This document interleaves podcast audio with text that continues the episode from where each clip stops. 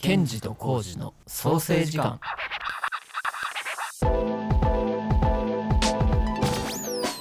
三原健二です。フレデリックボーカルギター担当しています。三原浩二です。フレデリックのベースを担当していますこのポッドキャストケンジとコウジの創生時間はですね、はい。えー僕たち双子が音楽の話とか世間話役に立たない花粉症対策の話までいろいろなことを語り尽くす時間です。まあ花粉症は強すぎますからね。強いね。いろんな対策をしてもなかなかやってきますからね。そんな話はまあしないんですけどねね。毎回。今回も選手ね選手選しないですね。はい。はい。でえー、といろいろちょっとフレデリックの歴史から何からちょっと語り尽くしてねこれもう10回目を迎えました。いやめでたいですね。めでたいね。10回目行きましたね。結構がっつり話してるからもう結成の時からね、ねでいろいろ話してもううん。2020年の話までしてますからね。もうね10回経ったということで。これを聞いてくださってる方はもうフレデリックのコアファンなんじゃないですか。そうね。いろいろね歴を知れるというか。こういうことあったんやとかね、うん。感じてもらいながら10回目を迎えたということで、はい、ありがとうございますという気持ちで今日もはい。ちょっといろいろ話させていただきます。えー引き続き2020年2月に開催しましたフレデリズムアリーナ2020終わらないミュージック場所は横浜アリーナ。はいこのワンマンライブの話をしていきます。はい。えー前回はですねもうセットリストで言えば前半戦かな。前半大体1時間ぐらいの話をしたかな、えー、とちょっと「ネオンピクニック」っていう曲でなんか自分たちがあの予想してなかった、あのーみんながねこうスマホライト照らしてくれてうんねあったな。サプライズをしてくれたことに感動したりとか、うん。まあ、当時はあの2020年この「フレデリズム2」というアルバムを出してからのこのアリーナを迎えたんでこの曲はどういうふうにあの広がっていくのかどういうふうにアリーナで鳴らせるのかっていうことをすごい意識してセットリストを組んだっていう話をしたんですけれども、うんまあこの中でちょっと前半戦でめちゃくちゃ印象的前半戦一番最後にやった曲ですね。この「峠の幽霊」はいという曲がこのもうフレデリックってさ演出いろいろ入れていく中で映像演出入れます。けど照明の演出がめっちゃ多いやん。うんうんうん照明めっちゃ凝ったりとかうんうん。そうレーザー入れたりとか光の演出がめっちゃバーってなる中でうん。逆にもう引き算この「峠の幽霊」っていう曲ではもうアリーナ逆にもう真っ暗にしてしまってもう視界を完全に遮ろうぜっていううん。ので前代未聞なんじゃないですかね。もうアリーナを真っ暗にして1曲を お届けするみたいなすごかったよな、曲をやらせてもらいました。うん。でその前半戦終了時から後半戦に向けて今日はお話ししていきたいと思います。はい。峠の幽霊その DVD とかねあのあるやんか、DVD ブルーレイがあるじゃないですか。あの今回のこのフレデリズムアリーナ2020で見てもらった人から人はもしかしたら知ってくれてるかもしれないんですけどこの「峠の幽霊」っていう曲、えーアウトロめちゃくちゃ伸ばしてたね。そう。すっごい楽曲をアレンジしてな。ね。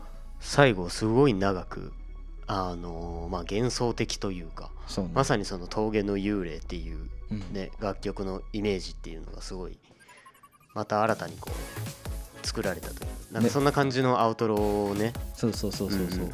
アレンジで作りましたよね。今回そのフレデリズムアリーナ横浜アリーナのうん。セット、ステージセットがそのメインステージがねあのみんながこう見るねあの俺らが出てるステージがあってうん。そこから花道がこうまっすぐあったよね、うんうんうん。そうそうそうそこのステメインステージからずっと真ん中からずっと伸びてるそううん。道があってその先にサブステージがあったよね、うんうんうんまあ、50メートルぐらい先かな？うん。にサブステージがあってでそこのこの通路にそのぼんやり光った光の玉を持った女の子がね、うん。その峠の幽霊のアウトロでこう歩いていくっていううんうんうん。この何が起こるか分からへんそうそうそうそう演出を入れてで俺たちバンドはこの峠の夜のアウトロすごい伸ばしてうん。でステージこのメインステージはこの何あの煙？うんうんうんでもうほぼメインステージ見えへんみたいな感じになってて。うんうん。でサブステージの方にも煙バーって焚いててブワーっていう中でその女の子にずっと注目しててその女の子がメインステージからサブステージの方までずっと歩いていってその光の玉を持って歩いていってそのサブステージの光が消えてうん。数秒経った後にそっち側で俺がサブステージで歌を歌うっていう瞬間移動をねそう。その次の曲に「大歌」という曲に行くんですけれども。うーん。これはなかなかめっちゃ印象的やったよすごいよね。ななんかほんとこういうことができるバンドでよかったなってもう思ったもん。いやもうなんかあの初めうん。ミーティングの時に何がしたいですかっていうそのスタッフとね、うんうん。うんメンバーとこう一番初め横浜アリーナでワンマンライブしますっていう時のミ一番初めのミーティングでうん。そのこういうことがしたいです。こういうこと歌詞が出し歌詞出したいですとかアコースティックセットでライブしたいです。サブステージが欲しいですみたいな話をしてる中であの僕がメインステージでその峠の上真っ暗にしてでいつの間にかサブステージに移動しててでそこから歌を歌うやつをやりたいですみたいな話をした時瞬間移動したいですって話した時意味わからんかったよ、果たしてどうやって瞬間移動するのかみたいな。ね あ面白いね。でもどうやってやろうか。みたいなところから入っていったんやけど。なあ。うんいやほんまその、あのー横浜アリーナ終わってからみんなあれどうやってやったみたいなうん感じで結構言ってもらうことが多かったりとかしたんやけど、もうこれはもうあのずっと言ってなかったけど種明かしする？種明かししちゃうか。しちゃう？しちゃいますか。これもう超人力よ。人力やったよな。峠の幽霊でそのメインステージがまあ4人いてアウトロをバーって伸ばしてそのバーって伸ばしてる間に煙をバーって焚いてメインステージをほとんど見えなくしてました。うん。その間に俺はギターを置いてスタッフ通路のところにこうバッとはうん。出てそこからサブステージの方にこの客席を全く通らずそのそ裏の方からぐーっと回ってそのサブステージに移動してる、うん。でその間そのみんなにこのメインステージに目がいかないようにその真ん中に女の子をメインステージからサブステージにこう進めていくっていう、うんうんそっちの女の子に目がいくっていうようなことをしてましたね。でまあさすがにその俺がサブステージまでその スタッフ通路を使って走っていくことは普通にできるんやけど、うんうんうん。そのスタッフ的にはそれはめちゃくちゃ危険なわけやん。かうんうんそうやそうなもしかしたらな。あもしかしたらぶつかったりとかそうぶつかったりとかさこけたりとかしたらさもうその時点で大失敗になるからっていうのでそのスタッフがその台車を用意して台車に椅子をくくりつけて俺はそこに座るだけ。うん。でそのあの舞台監督の人がその台車をグワッてこいで ダッシュして。ねダッシュしてそっちの裏まで行くみたいな。うんうんうん。で裏からこの あのもう服も目立つからもう真っ黒いなんかねかあのジャケットみたいなの羽織って。でいつの間にかその煙がもくもくたかれてるサブステージの方にこうさりげなくさっと入ってで次の曲に行ったっていうだけの話なんやけど、まあそれをね。すごいよ。なんかいろんなこと考えたよな。その時に本当にお客さんがそのケンジが瞬間移動する場所にこう目線を生かせないようにとか、うん。こうまあその女の子が光る玉を持ってこう歩き続けてるとことかに目が行くけど、うん。逆に俺ら俺とかリュウジとかタケちゃんとかは演奏でうん。耳をというかなんかそういったこう幽霊っぽいアウトロ伸ばしたアレンジをしたっていうのもなんかそこのタイミングにしっかり合わすためにどれだけの尺必要なのかアウトロが、はいはいはい。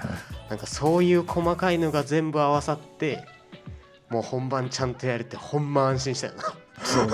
いやこれリハーサル結構大変やったよな。いやーそうリハーサルが大変やってぶっつけやったよなほとんどその時間とか。ほぼね。アウトロももうその日にどういった感じにまで伸ばすかとかもう決め込んだ感じやったから。そのまあ大体何分かかるみたいなのはさうん。もともとこっち側がさあの、まあ、伸ばせばいいだけの話なんやけどうん。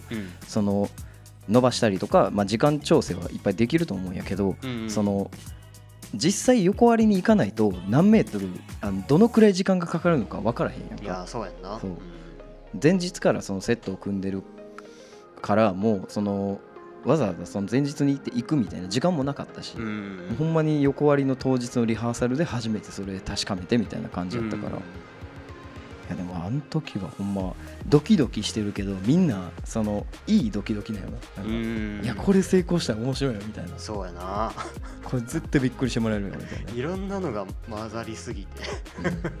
すごい瞬間やったなと思うけど。ね。でもこれがね大成功して、ね。そこから「大化」という曲に移ってね。うんうんあの時のなんかうわーってこうみんなが「えみたいな感じの歓声とかちょっと忘れられへんもんな、うん。感動的やったよな、ね。で俺が俺一人サブステージにいて他のメンバーが3人メインステージにいるみたいなこううん。向かい合って歌うみたいな感じの演出やらせてもらってそううん。大化でねもうこの話だけで結構長くなったんじゃないかなっていうレベルやな。うん。やけど、まあ、そこでこの話この歌を歌ってやっぱこのね歌詞にもやっぱその人と人みたいなあなたと私っていうのがすごいあの見える曲でもあったからうんうんうん。この演出っていうのが一番合ってるんじゃないかなっていうのもすごい感じてたしうんうんなんかそれもその楽曲をより好きになってもらえる一部として演出がちゃんとあったのはすごいいいことやなっていうのを思ったね。うん。うんまあ歌っていう存在がそのサブステージっていう、まあ、距離がある場所まで離れてケンジが一人で歌っててでも演奏はステージ側で俺らがあって、まあ、どれぐらいあの距離感があったかっていうとどんぐらいなんかな？多分な4 5 0メートルぐらいあったと思そうんだよそんぐらい多分あるようん。ていう距離感の中で演奏するっていうのも結構やっぱお互いの息が合ってないと難しいことでもあったりしてね。意外と。そうそうそう。だからそこもなんかやっぱ信頼感っていうのがちゃんとなかったりできなかったことやからうん。そこまですっごい神経使うというか。そうやな。いろんなことをこう意識しながらやれた場所やったからこそその緊張感とかもちゃんとこうお客さんにもあの伝わったかなとは思ったな。うん。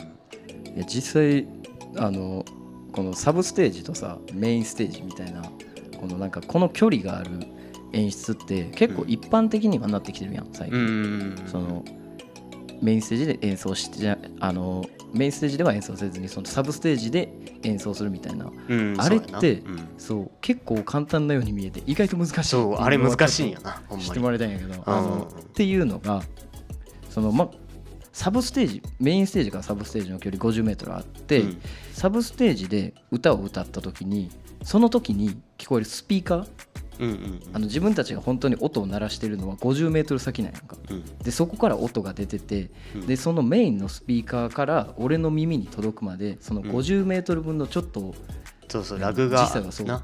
ある。あるからその実際俺が歌ってるこの歌とその歌が返ってくる来て耳に届くまでの距離ってちょっとだけずれてるんやんか、うんうんうん。だからその演奏もほんちょっとずれた状態で俺歌っててみたいな、うんうんうん。まあ、実際そのイヤモニイヤモニ耳でモニター入れてるからそっちの音を上げたりとかしてるんやけど、うん。影響してくるからな。他の音とかもその耳自体には。ね、だから結構サブステージでやってるバンドとか結構多いけど、うん。なんかそこはなんかあのそういうのもありながらちょっと楽しくやってるんですよみたいなあったりするけど。でもそういうのもあってでもめちゃくちゃみんなに楽しんでもらえるからっていうのでやったりはしてて。うん。でもなんかそういうのは面白かったでいすよ、ね、や振り返ると大成功でよかったよな。そうね。だからネオンピクニックでこうスマホライトでさすごい驚きをもらえたからこそさ絶対ここのとこ成功させてやろうってめっちゃ思ったもん。なそうちょっと後半戦の話したかったけどちょっとここの説明っていうかなんかこういうのがめっちゃあの面白かったっていうのを細かく話したかったから、うんうん。うん今回ここでちょっとやめてもいいかなぐらいに思ってるんですけどもう14分喋ってるよ。あらこれ あらあら。じゃあこのそう実際やっぱあの DVD とかブルーレイで見てもらった人はあこういう風になってたんやっていうのもあるしうん。あの俺実はそのリハーサルの時にその裏側こういう風に回ってるんよみたいなのを撮ってるんやんか。撮ってたよな。そう俺もそれでケンジこんな感じやったんやっていうの知ったもん。それをなんかどっかで公開しようか。ああいいんじゃないですか。ね。ねえ。裏側をうん。2年越しに見れるというか。ね。なんかこれもいいかもねと思ったんで、はい、な何かしらでちょっと公開します。はい。はい、ということで、えー、とちょっと フレデリズムアリーナ2020の後半戦の話しようと思ったけどちょっと1曲の演出がめちゃくちゃこだわり持ってたんでこれの話をさせてもらいました、うん。次こそかな後半の話そこからどういうふうに戻っていってうんどういうふうなライブをして、えー次に向かっていくのかっていう話をしていきましょうかね。うんということで、えーフレデリックのサブスクもフォローお願いします。はいはい、えー我々フレデリックですね、6月に代々木競技場第一体育館にてワンマンライブをやります。はいえーフレデリズムアリーナ2022、えー6月29日水曜日、開演は夜7時となっております。それこそね今日話した演出だったりの部分とかもねいろいろあの面白いことをししようかというか、うん。企みみたいなのも考えてたりはするんでね、はい。ぜひとも本当にねよろしくお願いします。よろしくお願いします。ということで、今回もありがとうございました。はい。ケンジとコウジの創生時間